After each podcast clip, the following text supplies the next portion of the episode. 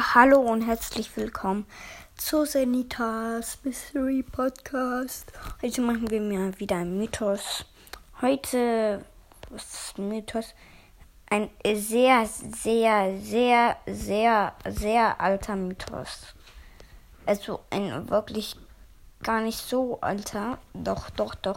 Also ist ein alter Mythos, nämlich mit Burgerloo noch am Start. Zu Burgerloo steht da so da hinten ist ein Spätcenter.